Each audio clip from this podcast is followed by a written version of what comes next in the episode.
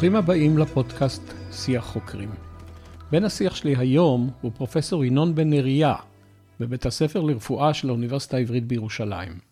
ינון סיים לימודי רפואה באוניברסיטת תל אביב, בשילוב עם לימודי דוקטורט באימונולוגיה במכון ויצמן למדע, והשתלם לאחר מכן במחקר ביו-רפואי בארצות הברית, בתקופה שבה זוהו לראשונה גנים שמעורבותם תורמת להתפתחות מיני סרטן שונים. הוא חוקר מנגנונים של העברת אותות ביולוגיים בתוך תאים וביניהם, ובתהליכי בקרה ביולוגיים, ומה משתבש בהם בסרטן. הוא גם מפתח תרופות מסוג חדש לטיפול בממאירות. נשמע בין השאר מהו בעצם סרטן, ומהו ההבדל בין גילוי תאים סרטניים למחלת הסרטן, מהם היתרונות, אבל גם מהם החסרונות של שיפור הרזולוציה של האבחון הרפואי, מהם סוגי התרופות לסרטן ואיך מפתחים סוגים חדשים שלהן, וגם נשמע על החלטתו לפנות למחקר במקום לקליניקה. ספוילר, זה היה אחרי שירות ממושך כרופא בצה"ל. ומה הוא חושב שצריך לחזק היום בחינוך הרפואי, וגם נחשוף מה עשה בלילות כנער ברחובות תל אביב עם צמר גפן ואתר. שלום לפרופסור ינון בן אריה, מבית הספר לרפואה באוניברסיטה העברית. אה, ינון, אתה חוקר ביו-רפואי, ואתה עוסק במנגנונים של איתות ביולוגי ומנגנוני בקרה בתאים שהם גם נורמליים וגם אה, שהמנגנונים בהם משובשים, וזה מוביל אותנו לעיסוקך בסרטן. והשאלה הראשונה שאני מבקש לשאול היא, אה, מה זה סרטן? סרטן זה אחת הצורות של יציאה משיווי משקל ביולוגי, כאשר אה, גם תאים וגם רקמות יכולות להפסיק להגיב לגורמי בקרה חיצוניים ולהתנהג באופן עצמאי לחלוטין. אז זאת אומרת שסרטן היא מחלה שהיא אנדוגנית? יש מחלות שבבירור נגרמות על ידי גורמים אקסוגנים, למשל פציעה, שם אין ספק. אולי חיידקים ונגיפים, וגם שם אפשר להתווכח אה, כמה הגוף, תגובתו האנדוגנית משפיעה, אבל פה האם המחלה היא אנדוגנית? זאת אומרת, הגוף בצורה אה, נורמלית אה, מגיע לאי-נורמליות הזו? כן, אז אה, זה באמת אה, משהו משולב. אה, יש מרכיב אנדוגני מאוד מאוד חשוב, שהוא, אני, מדבר, אני מתאר לעצמי שנדבר עליו, זה קשור במוטציות שמצטברות אצלנו, לצערנו, ויש מצד שני גורמים סביבתיים שהם בהחלט יכולים לשתף פעולה עם הגורמים האנדוגניים, ולסיכום, כאשר שניהם עובדים באותו כיוון, ולסביבה אין גם אפשרות לרסן את הגורמים האנדוגניים, אז הם מקבלים אה, סרטן. אז אה, בואו ניקח אה, עולם אידיאלי שבו אין גורמים חיצוניים. Mm-hmm. אנחנו שומרים על עצמנו בצורה נאותה מן השמש, ומחומרים מסרטנים באוכל, ומכל מיני מרעין בישין אחרים, ויש לנו רק גוף חי שנמצא בסביבה אידיאלית. עדיין אה, יש סיכוי שיתפתח בו סרטן. כן, יש סיכוי, כי חלק מהתהליכים הביולוגיים שהגוף שלנו עובר, התאים עוברים, למשל חלוקת תאים, קורות בה טעויות, לעיתים אמנם לא שכיחות, אבל הן קיימות, וחלק מהטעויות האלה זה bad luck כזה, למזל רע, תורמות להתמרה סרטנית של התאים. אז אה, זה יכול לקרות, כן, זה בהחלט יכול לקרות, והיום אנחנו כבר אה, אה, מבינים טוב איך המוטציות האלה מצטברות, ואנחנו יודעים שקשה מאוד למנוע את התהליך הזה. אבל כיוון שהתהליך הזה קורה באופן אנדוגני, אבל יש לנו למזלנו אה, מספיק חסמים ומנגנוני בקרה שממתנים את התהליך, אז אה, בני אדם בגלל זה יכולים לחיות חיים מלאים בלי סרטן, למרות שאם אתה בודק שעשו אה, אנליזות אה, של אה, אנשים שנפטרו מסיבות שונות ומגוונות, לא מסרטן, ובדקו איברים מסוימים בגוף שלהם, כמו בלוטת ההרמונית, ראו שמעל לגיל מסוים כולם נושאים איים קטנים של סרטן, אז העניין הוא שסרטן לא מתפתח מספיק ולא הורג את האנשים. זה, בעצם זה לא מחלה, זה תופעה שנשארת בגדר תופעה. זאת אומרת, העובדה שנמצאים תאים סרטניים איננה מחויבת שהתהליך יגיע למצב פתולוגי שמזיק לגוף. כן, כן, בעצם מציאות של תאים סרטניים זה עדיין לא מחלה, כי בגלל שאין להם אימפקט, הם לא גורמים נזק. הגוף מתמודד איתם והם לא חורגים מהשיווי משקל הביולוגי הנורמלי של האורגניזם. הנה שאלה של, הייתי אומר, מנקודת מבט של הפציינט בחברה שבה הרפואה מודרנית לחלוטין ויש לה רזולוציות בלתי רגילות באמצעי ההבחנה שלה. האם זה אומר שככל שהרפואה מתקדמת, נאבחן דברים שאין להם משמעות פתולוגית וצריך להתעלם מהם בדרך כלל? אני חושב שהמדע, הביולוגיה, לפחות הביו-רפואה, נעה לשני הכיוונים. מצד אחד, לנסות באמת לאתר תהליכים סרטניים שעלולים להיות מסוכנים. ולאתר אנשים שהם נמצאים בקבוצות סיכון לפתח סרטן. מצד שני, לנסות לנקות את התהליכים שהם כביכול דומים במהותם, זאת אומרת, תאים עוברים התמרה סרטנית, אבל שהסיכוי שהם באמת יגרמו למחלה בעתיד הוא קטן. זה האתגר הגדול שעומד בפנינו. זה, זה אתגר בלתי רגיל, אם, אם יותר לי להביא דוגמה, כאשר הגיעו הסורקים ה... עם הרזולוציות הגבוהות, במקרה הזה שבעת טסלה, הסתבר אה, שתמונת המוח מכילה בתוכה פרטים שהם לא ראו בעבר, ואי אפשר היה לדעת אם הם נורמליים או לא, והתגובה הראשונית שהייתה, הייתה להתייחס לנורמליות כאילו נס, אה, הממצאים הם ברזולוציה נמוכה יותר, אה, כי רזולוציה גבוהה יכולה להביא אותך להרבה false פוזיטיבס. אז אני מניח שכך גם כאשר אתה עושה יותר מדי בדיקות? כן, בהחלט. אה, לא רק זה, אנחנו למדנו בשנים האחרונות משהו שהוא די מדהים אותנו היום.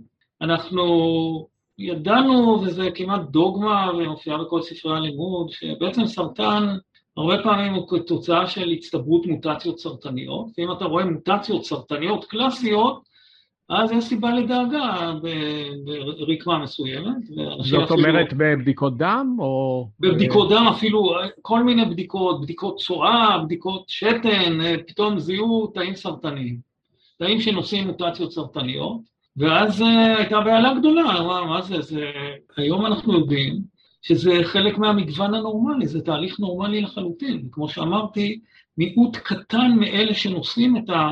המוטציות הסרטניות האלה והרקמות שלהם יפתחו מחלה סרטנית. ככל שהביולוגיה מתקדמת, ולמשל תהליכים מרצפים יותר ויותר עמוק, מוצאים יותר ויותר מוטציות סרטניות, אבל לאט לאט לומדים מה המשמעות של המוטציות האלה. והיום אנחנו יודעים דברים שלא ידענו לפני עשר שנים כבר אפילו, שגם הצטברות של מוטציות סרטניות, שהיינו משוכנעים שזה זה יוביל לתהליך סרטני ומחלה, לא בהכרח מובילים לתהליך.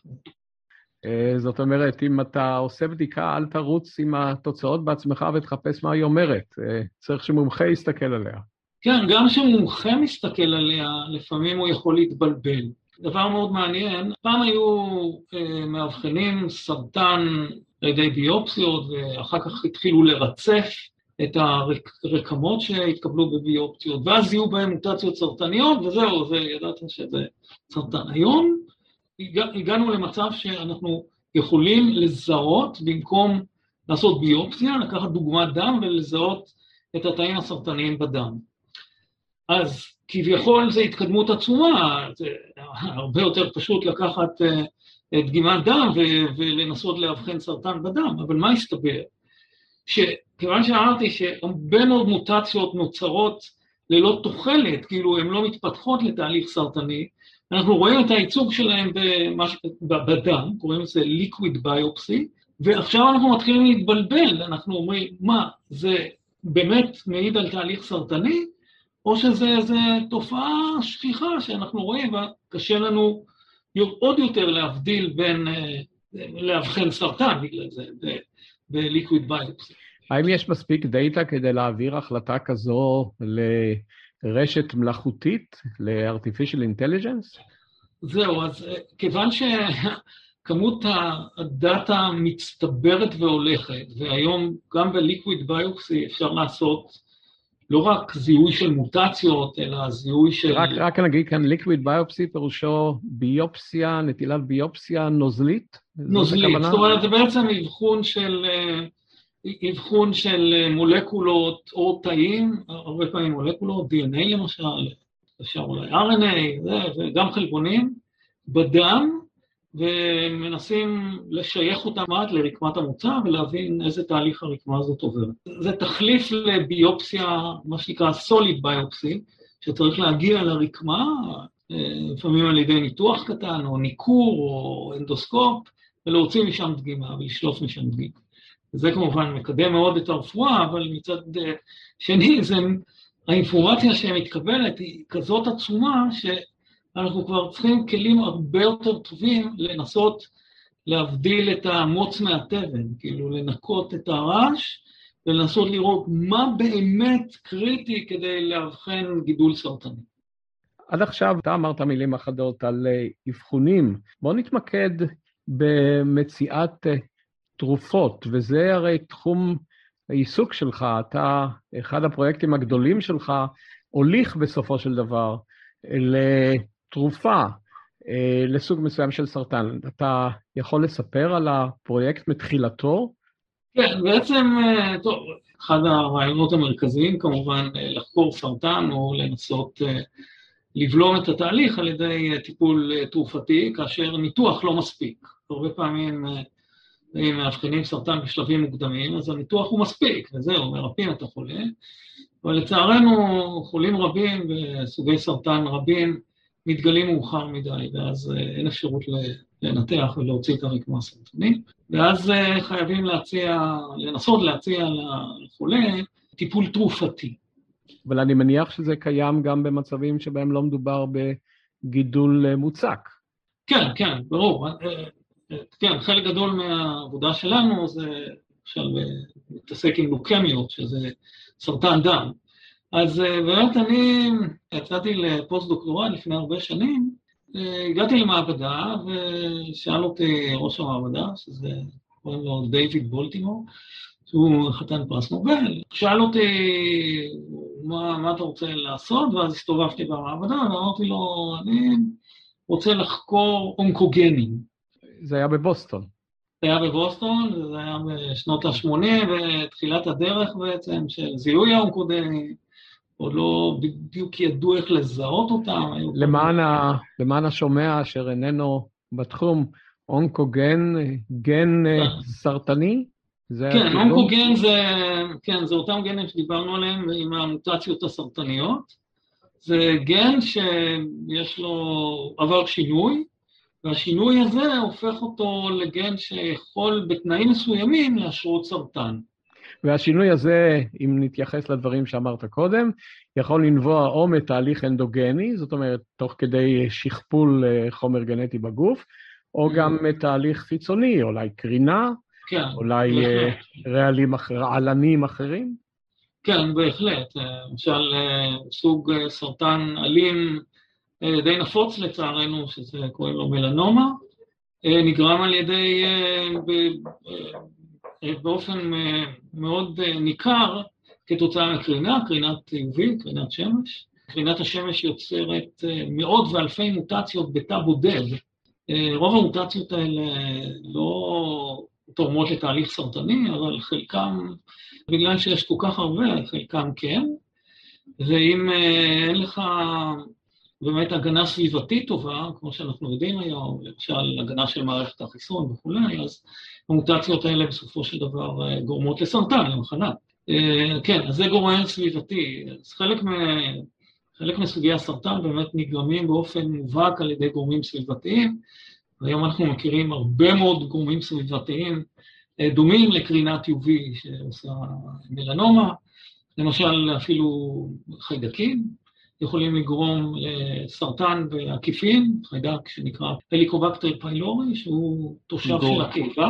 גורם לכיף קיבה בין השאר. גורם לכיף קיבה, גורם לדלקת קיבה, לכיף קיבה, וזה מאוד מחיש אה, תהליך סרטני. אה, וסרטן כבד, אה, יש לנו המון דוגמאות של נגיפים, גורמי סרטן, נגיפי ההפטיטיס. גורמים סביבתיים בהחלט יש להם משקל מאוד גדול בסוגי סרטן, אבל דווקא הסוג סרטן שאני עבדתי עליו, הראשון שעבדתי עליו, שזה נקראת לויקמיה מיאלואידית כרונית, או CML באנגלית, הוא אין לו, וזה נכון כנראה לגבי רוב סרטני הדם, אין לו איזשהו גורם סביבתי מוכר לפחות היום, וזה תאונה, זה תאונה במערכת יצירת הדם, כאשר שני כרומוזומים בטעות מתחברים, ובגלל, בקטע של החיבור ביניהם נוצר אונקוגן, זאת אומרת איזה גן שהוא שונה מהגנים הנורמליים, שיוצר את המחלה הזאת. יש אגב ו... אה, פרדיספוזיציה גנטית? לסוג הספציפי הזה לא ידוע לנו. ככלל יש אה, כל מיני דרגות של פרדיספוזיציה לסרטן. יש אה, חולים שממש יורשים גנים שמעלים את הסיכוי שלהם לפתח סרטן בצורה מאוד מאוד גדולה. יש גן שקוראים לו פי 53, שאם הוא עובר מוטציה, זה יוצר תופעה, זה תסמונת שקוראים לה ליף ראומני, ושם כמעט כל האנשים שמעבירים את הגן הזה בתור רשע, בסופו של דבר באיזה גיל מסוים יפתחו סרטן. מה, מה כינוי התופעה? זה ליף ראומני סינדרום, זה הסינדרום שבו עובר מוטנט של החלבון, של הגן פי 53, עובר בתור רשע, זאת אומרת, הוא לא מפריע לפוריות, ואנשים מעבירים אותו לצאצאים שלהם, וכל הצאצאים, כמעט, כמעט כל הצאצאים, הרוב המוחלט שלהם, בגיל מסוים מפתח סרטן. יש גן שיותר מוכר, שנקרא BRCA, BRCA1, שבעיקר נשים סובלות ממנו, גם גברים יכולים להעביר אותו, אבל הוא גם, אבל שוב, הוא לא ברמה של הליף האומני הזה, אבל עדיין חלק משמעותי מהנשאות של הגן הזה יכולות לפתח סרטן, בעיקר סרטן השד וצוואר הרחם. בוא נחזור, בוא נחזור לשנות ה-80 בבוסטון, כן. לתחילת הפרויקט. אז זהו, אז אז עוד ידענו הרבה פחות, גם על גורמים סביבתיים ידענו מעט מאוד. וכמו שאמרתי, המחלה הזאת, CML, הלוקמיה הכרונית הזאת, היא תוצאה של תאונה ביצירת דם במוח העצם, כאשר שני כרומוזומים מתחברים, ואז נוצר תוצר. ואז באותה תקופה התברר שהתוצרים האלה יכולה להיות להם פעילות. התוצר הוא בסופו של דבר, הוא גן שמקודד לחלבון, ולחלבון יש פעילות, פעילות אנזימטית, שהוא עובד כאנזים, אבל הוא לא עובד כאנזים נורמלי, הוא עובד כאנזים קצת מטורף, והפעילות... אנזים פירושו, אנזים פירושו שהוא אנזים... אה, מזרז אה, אה, פעילויות במערכות ביולוגיות אחרות. כן, הוא קטליזטור, הוא מזרז, כמו שאמרת. במקרה של אותו אנזים שאנחנו מדברים עליו, שקוראים לו ABL, ABL, אנחנו אפילו עד היום לא יודעים בדיוק מה הוא מזרז באופן טבעי, אבל התוצר האיחוי בין שני הכרומוזומים, אנחנו יודעים שהוא מזרז סרטן, הוא מזרז חלוקה של תאים, של תאי הדם, בעיקר אה, תאי האב, תאי הגזע של מערכת הדם, הוא מאוד מזרז אותם, והם משתלטים, תא הגזע הזה שעושה את המוטציה הזאת, משתלט על כל מערכת הדם בעצם, ורוב הדם נוצר מהתא הגזע המוטנטי הזה. בהתחלה המחלה הזאת נקראת כרונית בגלל שאפשר לחיות איתה בצורה פחות או יותר נורמלית במשך מספר שנים, ואז קורה משהו רע, כנראה מצטברות מוטציות נוספות, ואז התא הגזע שמייצר תא דם נורמלי פתאום מייצר תאי לוקמיה שנקראים בלסטים. בעצם אנחנו קובלים לוקמיה חריפה, ועם זה קשה מאוד להתמודד. זה היה מצב... איך מתמודדים, איך מתמודדים עם השלב הכרוני?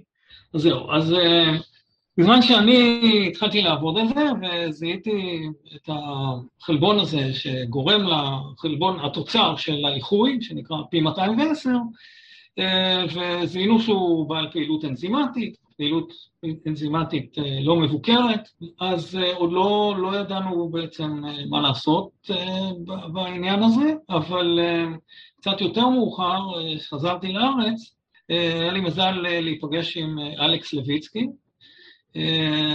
פרופסור אלכס לויצקי מהאוניברסיטה העברית. בדיוק, והוא היה לו רעיון מטורף, הוא אומר, בוא אנחנו נרמה את האנזימים המוזרים האלה, כמו האנזים שלך, P210, וניתן להם, ניתן להם אה, להריח מולקולות שנראות כמו ATP, ATP זה חומר המוצא של האנזימים האלה, זה מולקולה שדרושה לפעילות של האנזימים. למי שאוהב, למי שאוהב שמות אה, ארוכים, אה, זה אדנוזין טריפוספט, או אדנוזין שלוש... זרחני, נכון? לא זרחני, כן, כן, כן, בדיוק. זה בעצם מקור האנרגיה החשוב ביותר שלנו, דבר, אה, המולקולה שם נהיה הרבה מאוד תהליכים אנרגטיים.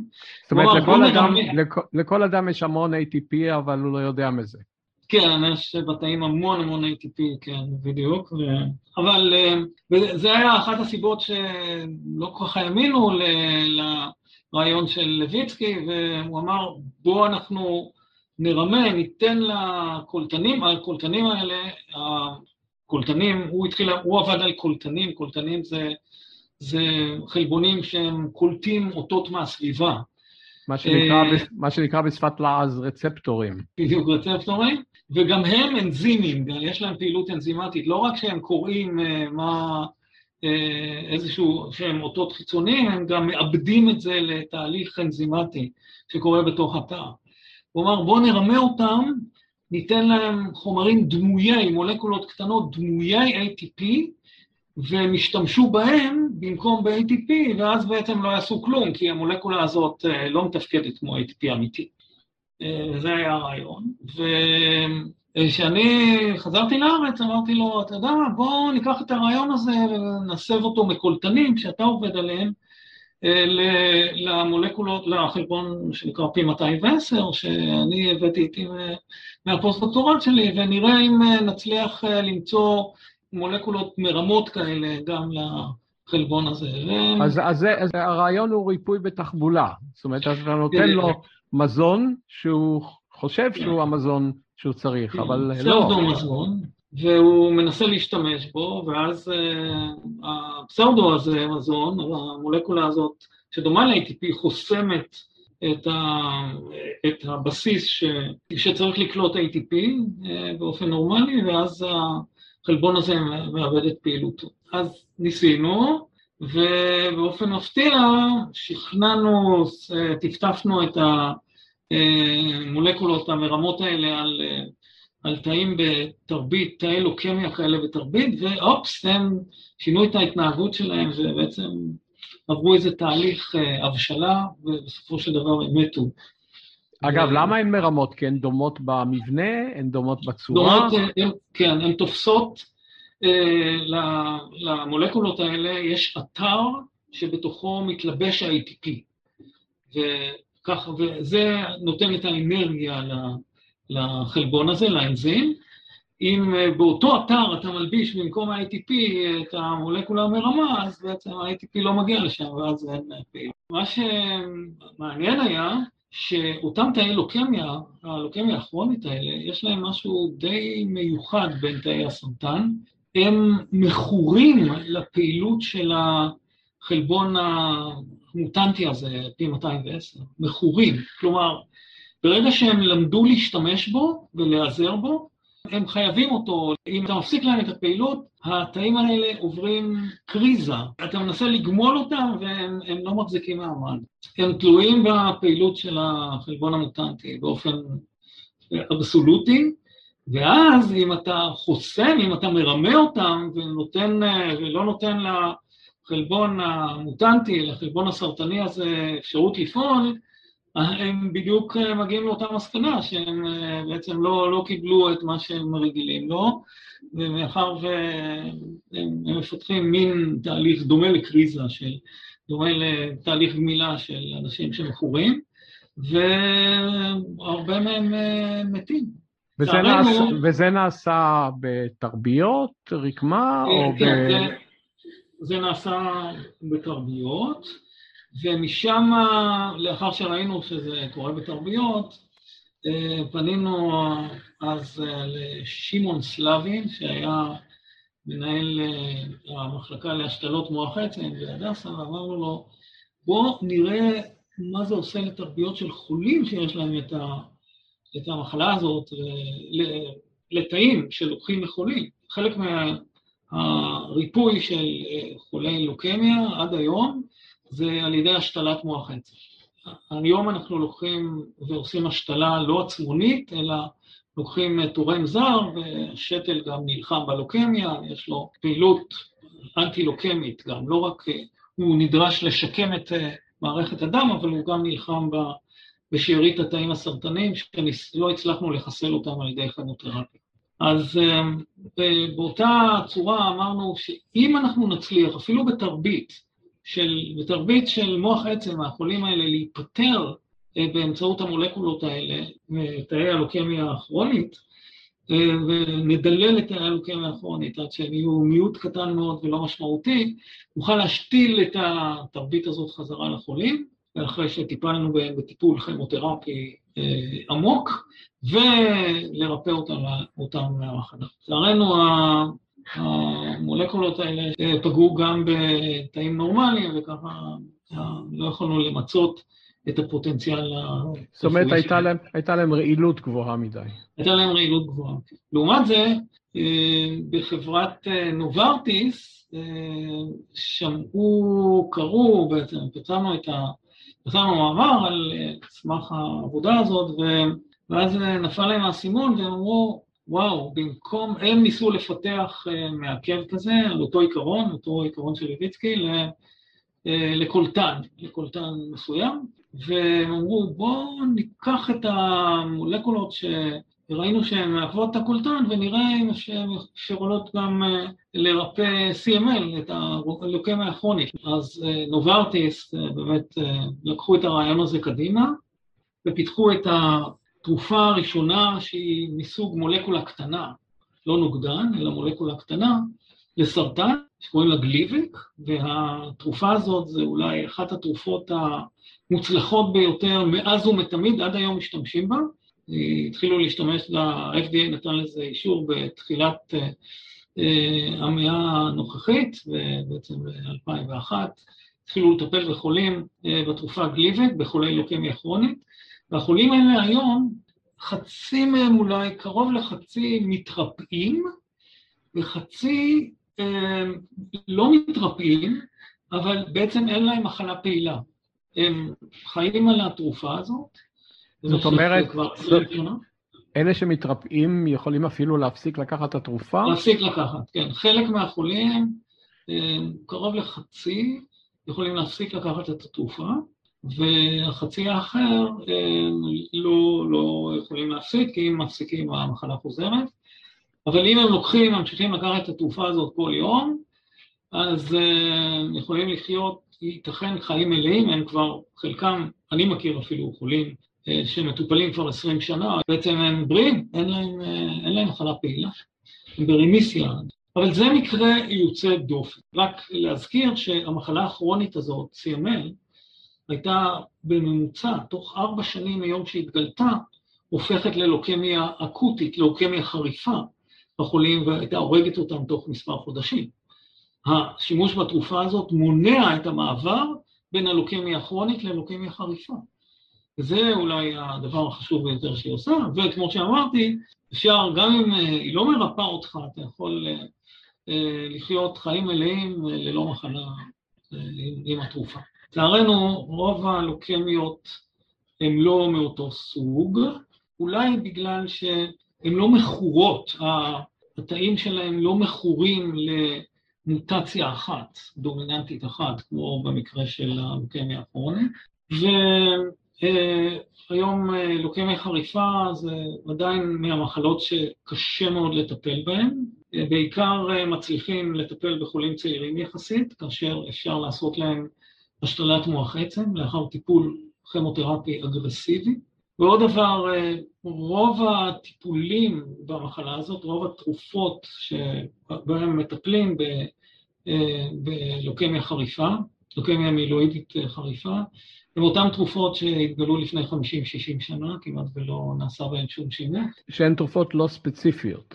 לא ספציפיות, זה כימותרפיה, הכימותרפיה היא עובדת על עקרונות מאוד פשוטים, הם, זה רעלנים, שהרעיון הוא שהם פוגעים בתאים סרטניים יותר מאשר בתאים נורמליים, כי תאים נורמליים יודעים להתמודד איתם יותר טוב, לתקן נזקים וכולי, ותאים סרטניים לא כל כך יודעים, כי הם כזה מותשים בגלל המוטציות, אבל ההצלחות בחולים צעירים בלוקמיה זה להגיע, לאפשר על ידי טיפול כימותרפי מסיבי להשמיד את כל מוח העצם הלוקמי אצל החולים, ואז להשתיל להם מוח עצם מתורם זר, והמוח העצם הזה בונה להם את מערכת הדם מחדש, ואז אחוזים מאוד משמעותיים הם יכולים להחלים אפילו במחלה.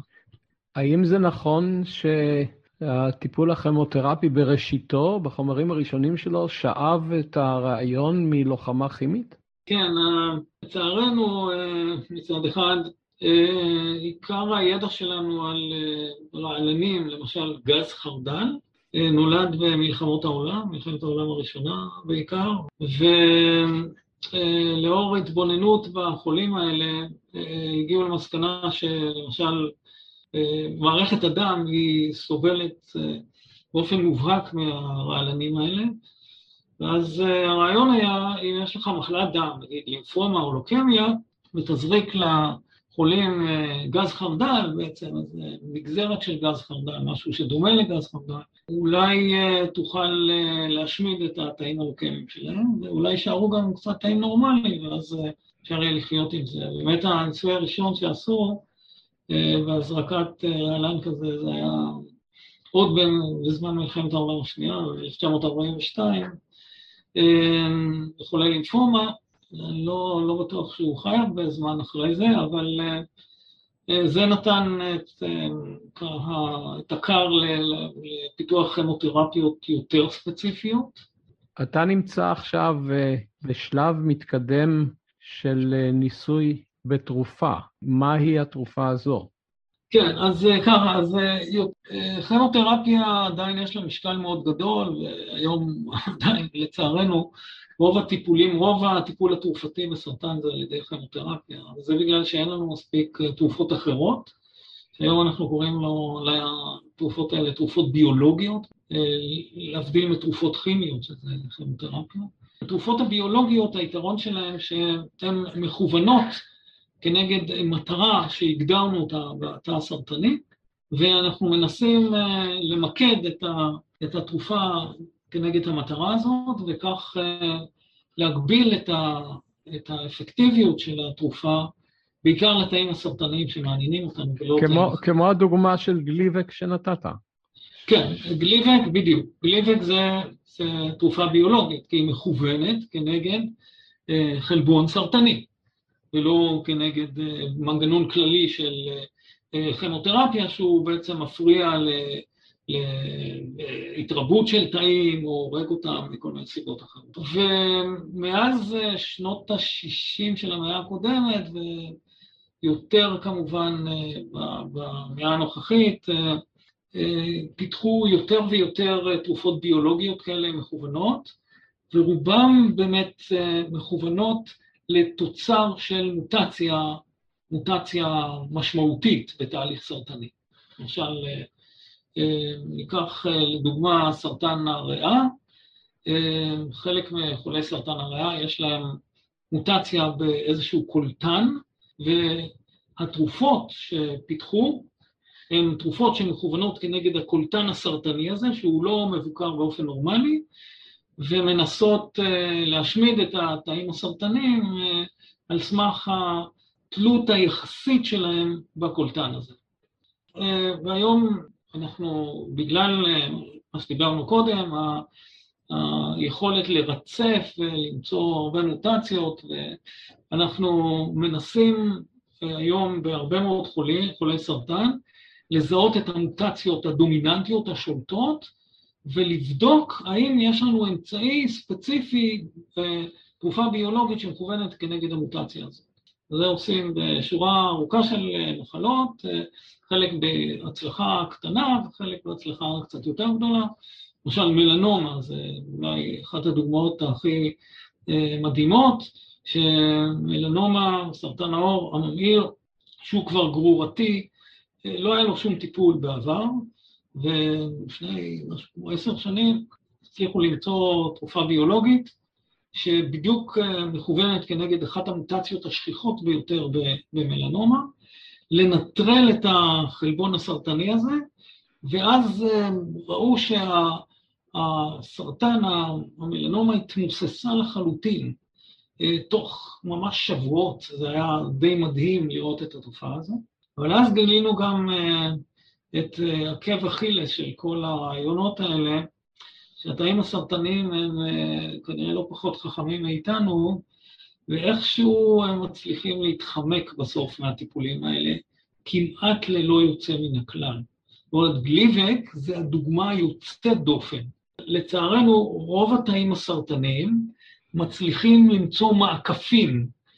ברגע שאתה יורה, אתה מכוון למטרה שחשבת שהיא מטרה עיקרית, ואתה רואה שזה גם מצליח, כמו במלנומה, אז בסופו של דבר, חלק מהתאים הסרטניים, חלק מהתאים, כי זה לא אוכלוסייה אה, אה, הומוגנית, הגידול הסרטני, מצליחים למצוא אה, מעקף, חלבון סרטני אחר אולי, שמחפה על, ה, על החוסר פעילות של החלבון המקורי שאותו הצלחנו להשמיד, אותו לא הצלחנו לפגוע באמצעות התרופה, והם, והמעקף הזה עובד בצורה מאוד מאוד יעילה, עד כדי כך שתוך אפילו מספר שבועות, אותם תאים שהצליחו להשתמש במעקף הזה, בעצם מפריחים את כל התהליך הסרטני מחדש. זאת אומרת, מה שהצלחנו לדכא ולהעמיס את, ה, את הגידולים הסרטניים על ידי התרופה המקורית, עכשיו באו התאים האלה שמצאו את המעקף, ומשתלטים על כל התמונה, ובעצם לא הרווחנו הרבה, ואתה רואה שהסרטן חוזר בדיוק לאותה נקודה אחרי בין שבועות לשנים ספורות. זה קורה באחוז עצום של המקרים, מעל ל-90 אחוז מהתרופות הביולוגיות שידועות לי. זאת אומרת שלסרטן, תאי הסרטן בדרך כלל יש מין דחף אבולוציוני אדיר לנצח. בדיוק, כן. אנחנו בהחלט מדמים את ה... את התהליך הסרטני לתהליך דרוויניסטי כזה, שבו התאים הפיטד סל, אלה שיש להם את יכולת ההתמודדות הטובה ביותר, מצליחים למצוא מעקפים, צריכים לעקוף את, ה, את התרופות הביולוגיות ומשגשגים, ואז הם בתהליך סלקציה טבעית, הם מתגברים ובעצם עכשיו הם מייצגים את התהליך הסרטני. אז מה עושים? אז אנחנו, היה לנו רעיון כזה, אמרנו, כיוון שההתחמקות הזאת היא כל כך שכיחה וכל כך בעייתית, וגם אורך החיים הוא מתקצר מאוד בחולי סרטן, למרות כל הטיפולים הביולוגיים המודרניים שמשקיעים בהם מיליארדים רבים. בעצם לפתח היום תרופה ביולוגית זה, זה עולה, פעם אחרונה שראיתי זה משהו כמו חמישה ביליון דולר לתרופה, ואחרי זה כמובן החברת תרופות עושה הון תועפות על זה במשך שנים, והחולים מרוויחים לפעמים מעט מאוד, חודשים, או שנים ספורות זה במקרה הטוב, חלק גדול ממקרה הסרטן. אנחנו אמרנו, יש איזו בעיה עם הרעיון הזה, בגלל שאנחנו יודעים מה הבסיס להתחמקות הזאת, ובעצם ההתחמקות היא תלויה במוטציות נוספות שנמצאות בתאים הסרטניים, ואיכשהו התאים הסרטניים שטיפלנו בהם בתרופה ביולוגית מסוימת, מגייסים, בעצם מנצלים מוטציה אחרת כדי לעקוף את הטיפול התרופתי. ולזה אין מוצא, כמו שאמרתי, יש כל כך הרבה מוטציות בתאים הסרטניים, שכנראה כמעט בכל המקרים יכולים למצוא מעקף. אז מה עושים? מה, איזה רעיון? זאת אומרת, הטיפול הביולוגי שהוא מודרך מוטציות הוא קצר טווח, זה העיקר שלו, והוא גם, דרך אגב, הוא, הוא גם יש לו מחיר, זה לא שבניגוד לכימותרפיה, לתרופות ביולוגיות, אין להן תופעות לוואי, יש להן תופעות לוואי מאוד קשות לפעמים. אז אמרנו, בוא, אז בוא נחשוב על משהו אחר, על איזשהו רעיון אחר. אז מה זה המשהו אחר? המשהו אחר אומר של תאים סרטניים, בגלל ריבוי המוטציות, או אפילו גם בגלל מוטציה אחת דומיננטית שהיא קיימת בהם, הם חיים על הקצה, הם אה, כל כך אה, אנרגטיים והם הם, הם גם במידה רבה ראויים כאלה, כי כל דבר קטן עלול לערער את שיווי המשקל שלהם, כי הם לא תאים נורמליים שיש להם מנגנוני בקרה נורמליים. הם הרבה פעמים לא יודעים לתקן פגיעות ב-DNA, יש להם הרבה מאוד חוסרים, יש להם חוסרים מטאבוליים, הם לא, לא יודעים לשקם את משק האנרגיה שלהם, ואז אמרנו, אם זה דבר שמשותף להרבה מאוד תאים סרטניים, בואו ננסה, במקום להילחם במוטציות שהן משתנות מ- לפעמים שבוע לשבוע, בואו ננסה לערער אה, את התאים האלה בגלל נקודות התורפה שלהם. בואו נכוון, ננסה לאתר נקודות תורפה, שהן גם משותפות להרבה תאים סרטניים, וזה לא צריך להיות טיפול מאוד אינדיבידואלי. אז, אז, אז הרעיון הוא אה, משהו בין אה, טיפול כוללני לבין אה, תרופה ביולוגית ממוקדת מטרה? כן, אז התרופות, היום את התרופות ממוקדות המטרה, אנחנו מנסים להתאים לחולים, וזה מה שקוראים רפואה מותאמת אישית, כאשר אנחנו מרצפים את הגידולים שלהם ובודקים איזה מוטציות שיש להם, ואז מנסים להתאים להם תרופה ביולוגית. אז זה משהו פרטני פר חולה. עכשיו, לעומת זה, הנקודות תורפה הם הרבה פעמים משותפים להרבה מאוד אה, חולים מסוג מסוים, לא כמובן לכל חולי הסרטן, אבל נגיד אה, לוקמיה חריפה, יש לה הרבה גוונים, כל גוון לפעמים מזהים בו מוטציה ספציפית, אנחנו אמרנו בואו נתעלם מהגוונים וננסה לבדוק מה משותף להרבה מאוד אה, תאי לוקמיה חריפה. ואז זיהינו כמה אלמנטים משותפים, ואמרנו עכשיו בואו ננסה לערער את היציבות שלהם על סמך האלמנטים המשותפים האלה, שהם לא נובעים ממוטציה אחת, שהם נובעים מהרבה מאוד מוטציות, מאיזה אוסף גדול של מוטציות. אה, זאת אומרת, אנחנו לא מכוונים, מכוונים מטרה נגד מטרה ספציפית, אלא אנחנו מכוונים כנגד ענן כזה של, של אה, נקודת תורפה, שמגדיר נקודת תורפה. עבדנו על זה והצלחנו למצוא שורה של מולקולות שבאמת אה, מותאמות, שוב, הן לא תוקפות מוטציות ספציפיות, אבל הן מאוד יעילות בלוקמיה חריפה, לפחות ב... מה, מה המכנה המשותף אה, מבחינה מכניסטית? אז אה, תאי לוקמיה חיים בעודף בצורה מאוד מוגזמת על מסלולי, מסלולים שונים בתוך התא, תוך תאים, מסלולי איתות תוך תאים. אנחנו יודעים על 20 או 30 מסלולים מרכזיים כאלה שמאוד חשובים לחיות ולתפקוד של תאים. של תאים בכלל. בכלל. ותאי הלוקמיה הם, בגלל שהם, הם, אמרנו, הם מגיעים ככה, מושכים עד הקצה, אז הם חיים על המסלולים האלה בצורה מוגזמת, זאת אומרת, הם מנצלים את המסלולים האלה בצורה מוגזמת. למשל, יש אה, מסלול שנקרא מסלול ה-WNT או WINT, שהוא מייצר, אחד התוצרים שלו נקרא מיק, חלבון שנקרא מיק, והרבה מאוד מתאי הלוקמיה הם חייבים שהמסלול הזה יעבוד אה, בצורה קיצונית כמעט, כדי אה, לחיות ולפרוח. אז אם נשתמש במטאפורה שהשתמשת בה קודם לצרכים אחרים, התאים האלה מכורים למסלול הזה? הם, הם מכורים, בדיוק, הם מכורים לא לחלבון ספציפי אחד, אלא למסלול, או לפעמים לכמה מסלולים. כן.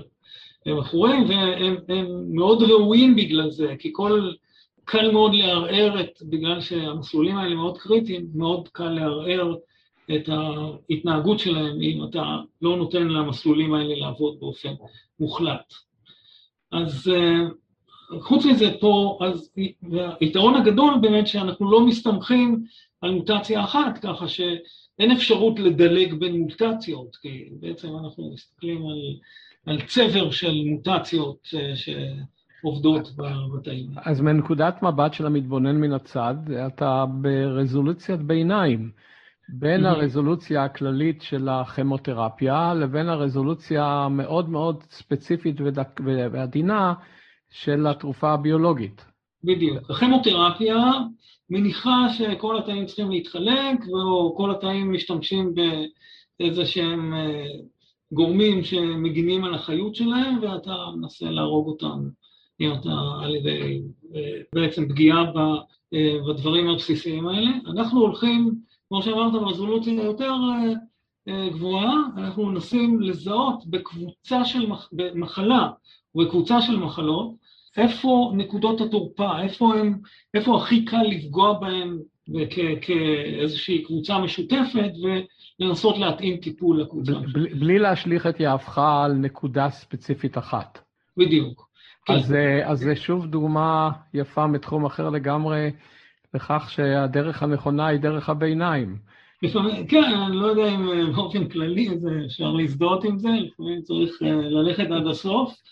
אבל uh, במקרה שלנו, כן, uh, יש uh, כאילו, יש מאבק, זה מאבק מוחות, אולי בין תאי הסרטן לבינינו. זאת אומרת, עד כה, לצערנו, למרות ההשקעות העצומות, תאי הסרטן בדרך כלל מנצחים, לפחות זה מחלה גרורתית או מחלה מפושטת.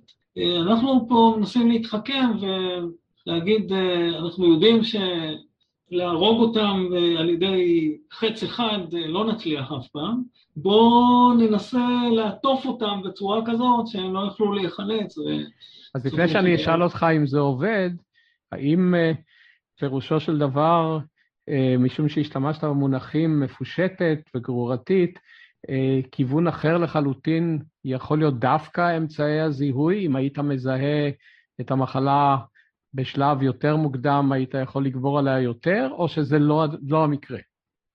כן, זה שוב, אה, ככל שהידע שלנו מצטבר, אנחנו יכולים לזהות קבוצות סיכון, ואז אה, להציע להם רפואה מונעת, שהיא תמיד יותר טובה מאשר טיפול. ויש רפואה מונעת? ויש רפואה מונעת? אז הנה, אני אתן, אה, אני אתן דוגמה שאנחנו משתעשעים בה כיום, לא יודע אם זה יצליח לנו או לא. יש כמובן רפואה מונעת, אנחנו יודעים ש... אה, הרבה מאוד, דיברנו על גורמים חיצוניים שמסייעים לסרטן, ודיברנו על המון גורמים, והיום אנחנו יודעים שלא רק אה, קרינה ועישון, גם אה, השמנת יתר ועוד גורמים אחרים מסייעים, וכמובן שאפשר להפחית את הסיכון של סרטן בדרכים שונות. אבל אנחנו מנסים לחשוב קדימה ולהסתכל על ידע שנצבר, גם אצלנו באופן ספציפי. אני אתן דוגמה אחת שהיא דוגמה עתידנית. לא יודעים אם עוד תעבוד או לא, אבל זה רק מבהיר את, ה, את הנקודה. אה, למשל, חול, חולים שיש להם אה, מחלת אה, מעיים דלקתית כרונית, למשל מחלת קרון או, או קוליטיס אולצרוזה, גם להם יש סיכוי מוגבר באופן ממשי לפתח סרטן המעי הגס. אלא שקשה מאוד לדעת אילו חולים ובאילו תנאים החולים האלה יפתחו סרטן המעי הגס. אנחנו למדנו הרבה מאוד על הסרטן המעי הגס, וכבר סיפרתי שמוצאים היום מוטציות סרטניות אה, בתאים נורמליים, בהרבה מאוד רקמות, וזה לא מעיד על תהליך סרטני, המוטציות נמצאות שם. אבל פה יש לנו מצב מיוחד. אצל חולי סרטן המעי הגס מוצאים ביתר מוטציות סרטניות, זאת אומרת, ריבוי של מוטציות סרטניות וגם מוטציות סרטניות מסוימות, ואותן מוטציות, כבר אנחנו יודעים שברגע שמוצאים אותן יש, יש עלייה בסיכון לפתח סרטן המעי, סרטן המעי הגס באותם חולים עם מחלת המעיים הדלקתית. אנחנו הלכנו צעד קדימה ואמרנו, בוא נבדוק וננסה להבין באיזה תנאים המוטציות האלה, המוטציות הסרטניות באמת מתחילות תהליך סרטני. כפי שאמרנו, זה שמוצאים לך מוטציה סרטנית ברקמה מסוימת, זה לא אומר שתפתח סרטן, זה כי מעל לגיל מסוים לרובנו, או כמעט לכולנו, לכולנו אולי, יש מוטציות סרטניות ברקמות שונות והן לא גורמות לנזק ובטוח לא מתחילות תהליך סרטני.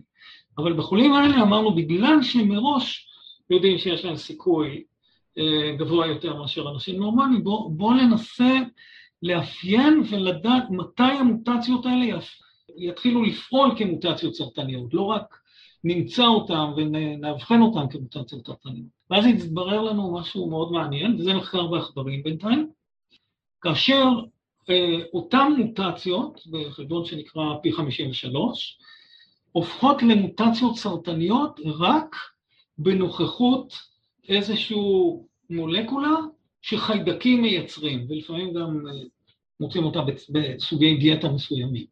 זאת אומרת, עד עכשיו חשבנו שמוטציות סרטניות עוברות בצורה אוטונומית לחלוטין, כמו שאתה אמרת אנדוגנית, אומרת קיימות, ואיכשהו מצטברות, אה, מתחילות תהליך סרטני. אנחנו במודלים שלנו הצלחנו להראות שהמוטציות האלה חייבות סיוע מגורם חיצוני שהוא אה, מולקולות של חיידקים מפרישים. זאת אומרת, צריך את המפגש בין המולקולות האלה לבין המוטציה הסרטנית. עכשיו אנחנו אומרים לעצמנו דבר כזה. בואו נראה קודם כל, יש לנו חולי מחלת מעיים דלקתית. חלקם יש את אותן מוטציות סרטניות שבאופן פוטנציאלי יכולו להתחיל תהליך סרטני. לדעתנו הם לא יתחילו אותו עד שיקבלו את הסיוע הזה מהחיידקים. ואז אנחנו אומרים, בואו ננסה להבין אילו חיידקים נותנים סיוע, נאבחן את החיידקים האלה בחולים, ונגיד, אם לאותו בן אדם יש מוטציות סרטניות מסוימות, במעי הנורמלי שלו, פלוס חיידק מסוים, אז באמת הוא נמצא בסיכון גבוה מאוד לפתח את אה, סרטן. ואז מה אפשר לעשות? ופה אנחנו נכנסים לעולם הגדול של, קוראים לו עולם המיקרוביום, בעצם זה עולם החיידקים שחיים בתוכנו, אה, שיש לו השלכות החל מקוגניציה וכלה בסרטן. אנחנו אומרים, בואו נראה אם אנחנו יכולים לשנות את אוכלוסיית החיידקים אולי בחולים האלה, ולראות אם נוריד את הסיכון של האנשים ואיך אתה משנה, עם אנטיביוטיקה או עם החלפת אה, הפלורה? כן, אז טוב, זה עוד לא הגענו, אנחנו עדיין בשלב האבחון כרגע.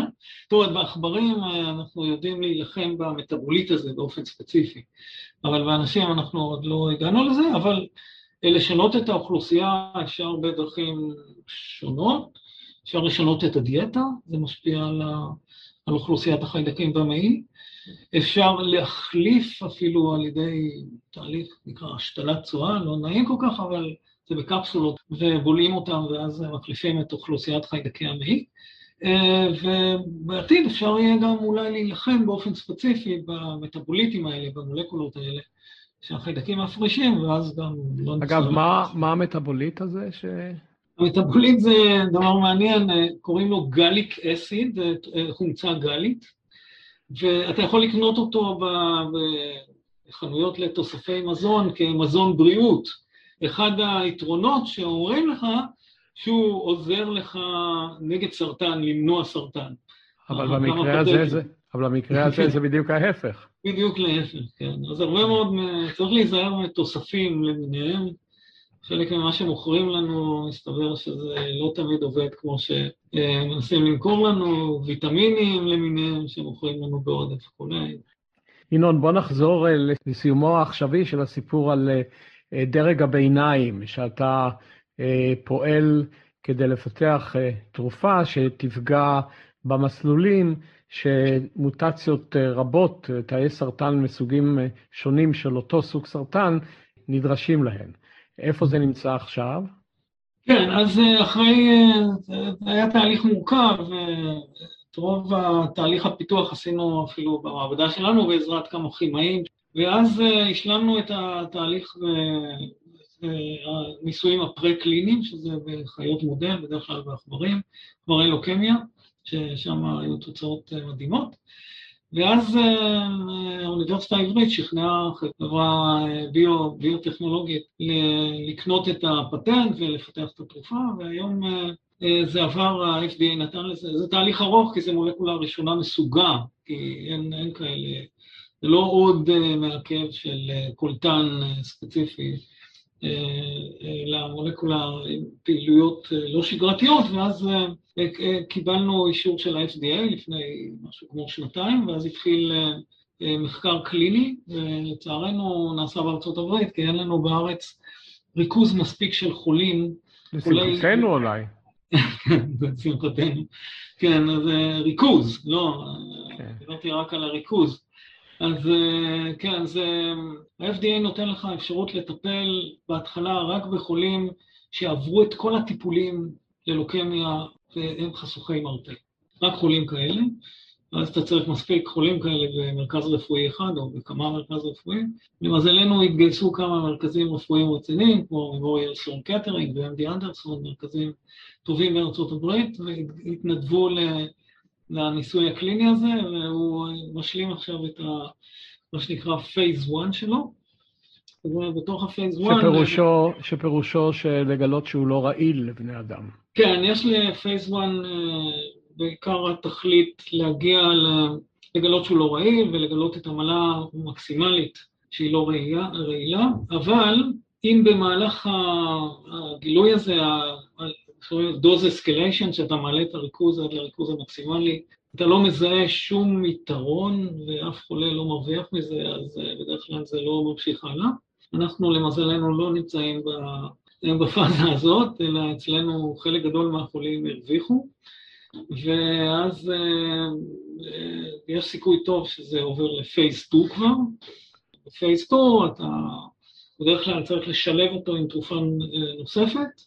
אנחנו במעבדה שלנו כבר עובדים על שילובים האלה, מנסים למצוא את השילוב האופטימלי. בעצם היום אף תרופה ביולוגית לא עובדת כמונותרפי, כתרופה יחידנית בסרטן, בדרך כלל הם עובדים בקומבינציה בגלל הסיפור של ההתחמקות עם המוטציות וכולי. זה מצלצל דומה לקו מנחה של רפואות טרדיציונליות, שבהן אתה לא נותן חומר אחד, אלא תערובת של חומרים, כן, אז אולי בלי הרציונל. כן, באנטיביוטיקה זה קלאסי, שחפת, אתה... אין שום תרופה בודדת שיכולה להתמודד עם שחפת. אז כן, גם פה, ואנחנו תמיד צריכים לשלב בסוף, אבל היתרון שלנו שאנחנו כבר מתחילים עם מולקולה שעובדת כשילוב. אז יש סימנים לאופטימיות, וכמובן ש-the proof is in the pudding, בסוף אה, נצטרך להגיע, אה, לעבור את phase 2 ו phase 3 ולראות שהחולים, אה, עדיין הרעילות לא תהיה מוגזמת, תמיד, התרופות האלה תמיד מאוד רעילות, התרופות הפוטנטיות האלה, בעיקר מהסוג שהזכרתי, תמיד יש להן פוגעות ויכולות לעשות נזק עצום, וצריך לאתר בדיוק את החלון את אה, החלון הריכוז התעופתי שבו אתה צריך לטפל, זה תהליך ממושך ומסוכן, ונקווה טוב. ינון, אנחנו uh, מתקרבים לסיום, ואני מבקש uh, ללכת כאן לשני כיוונים שהם יותר אישיים. אחד, uh, איך הגעת לזה? זאת אומרת, אתה רופא, כן. אתה MD בתל אביב וה-PhD במכון ויצמן. כן, שני מקומות טובים. כן, למזלי הייתה לי תקופת גמילה כמו, זה לא, זה, לא, לא הייתי מכור כמו שדיברנו, התהליך שדיברנו עליו, אבל הייתה לי uh, תהליך גמילה של חמש שנים בצבא ההגנה לישראל, כרופא בצה"ל, וזה שכנע אותי, שנתן לי הרבה זמן לחשוב, והחלטתי שאני רוצה להתמקד במחקר ולא ברפואה קלינית. אבל, אבל uh, אתה חשבת להיות רופא כבר מגיל צעיר? אה, התעניינתי בתחום הרפואה, אני לא, לא בטוח שממש הבנתי שאני רוצה להיות רופא ומי אני רוצה לטפל, היו תקופות כאלה, דווקא כשלמדתי רפואה רציתי מאוד להיות הימטולוג, שזה בסופו של דבר התחום אבל הרבה לפני כן, ביסודי, בתיכון? כן, או... אז אה, הקריירה, הקריירה שלי המדעית התחילה דווקא בתחום אחר לגמרי, אני אה, גידלתי צרעות, וקצת למדתי עליה ועשיתי עליה... באיזה גיל? זה מגיל 14-15. טוב, שלא היית שכן שלי. לא, זה, זה למזלנו, אנחנו בהתחלה היינו עובדים בתנאים לא אופטימליים, גם לא לצרעות וגם לא לנו, ובסוף... איפה גידלת אותם? בבית? בסוף, אה, לא, בסוף אה, אה, התחברתי עם יעקב ישי, איזה חוקר שנפטר בינתיים, הוא היה חוקר צרעות באוניברסיטת תל אביב, והיה לנו בצרעות, וספריום קוראים לזה, כי הצירה שעבדנו עליה, כן. קראו לה וספה אוריינטליס, הצירה המזרחית.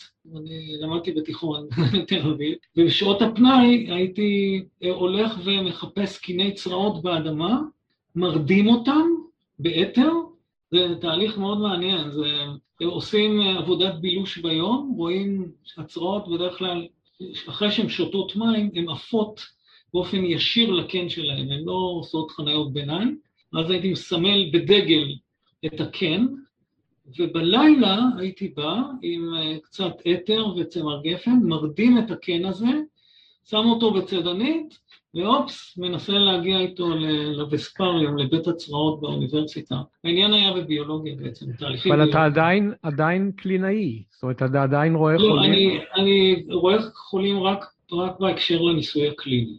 אני שותף בפרוטוקול הקליני ובניסוי הקליני, אז זה, זה הכל. לא, אין לי זמן מספיק, אה, לצערי, גם לראות חולים, לפעמים אה, זה, זה חסר קצת, כי אתה רוצה, זה, זה אקשן אחר ונותן לך המון סיפוק. אז uh, הצלחתי לשכנע את הבת שלי להיות רופאה אונקולוגית, ואולי נסתפק בזה גם כן. אם היית היום לומד מחדש, עדיין היית לומד בכל זאת רפואה?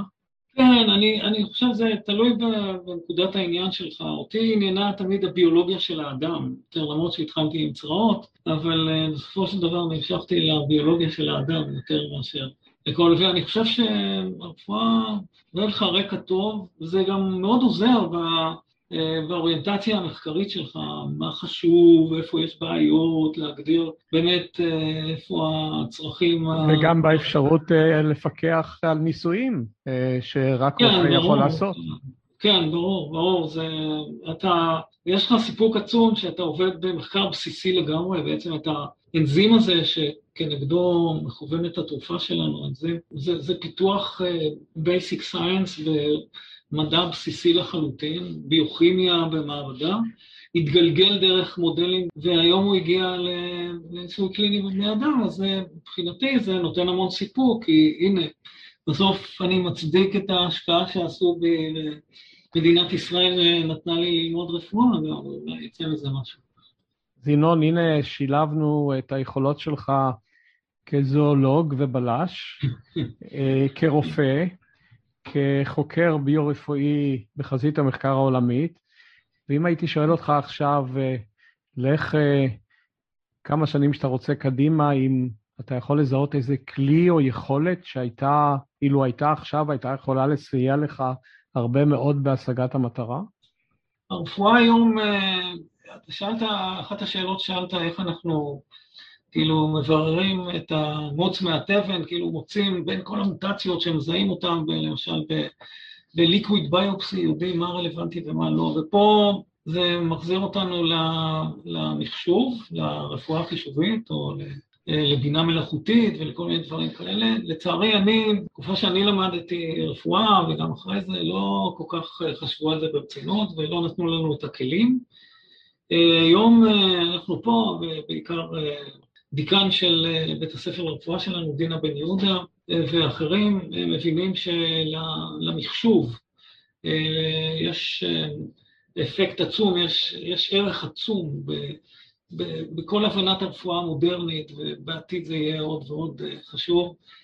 אה, אם היה לי עוד אה, אפשרויות אה, לפתח אלגוריתמים, או לפחות לדעת לעבוד בהם, זה כמובן היה מאוד עוזר לי. אני לא בטוח שבגלגול הזה זה כבר יהיה רלוונטי, אבל זה לחבר'ה צעירים, אני חושב שזה יכול להיות כלי עצום, לסייע גם במחקר וגם בהבנת הרפואה.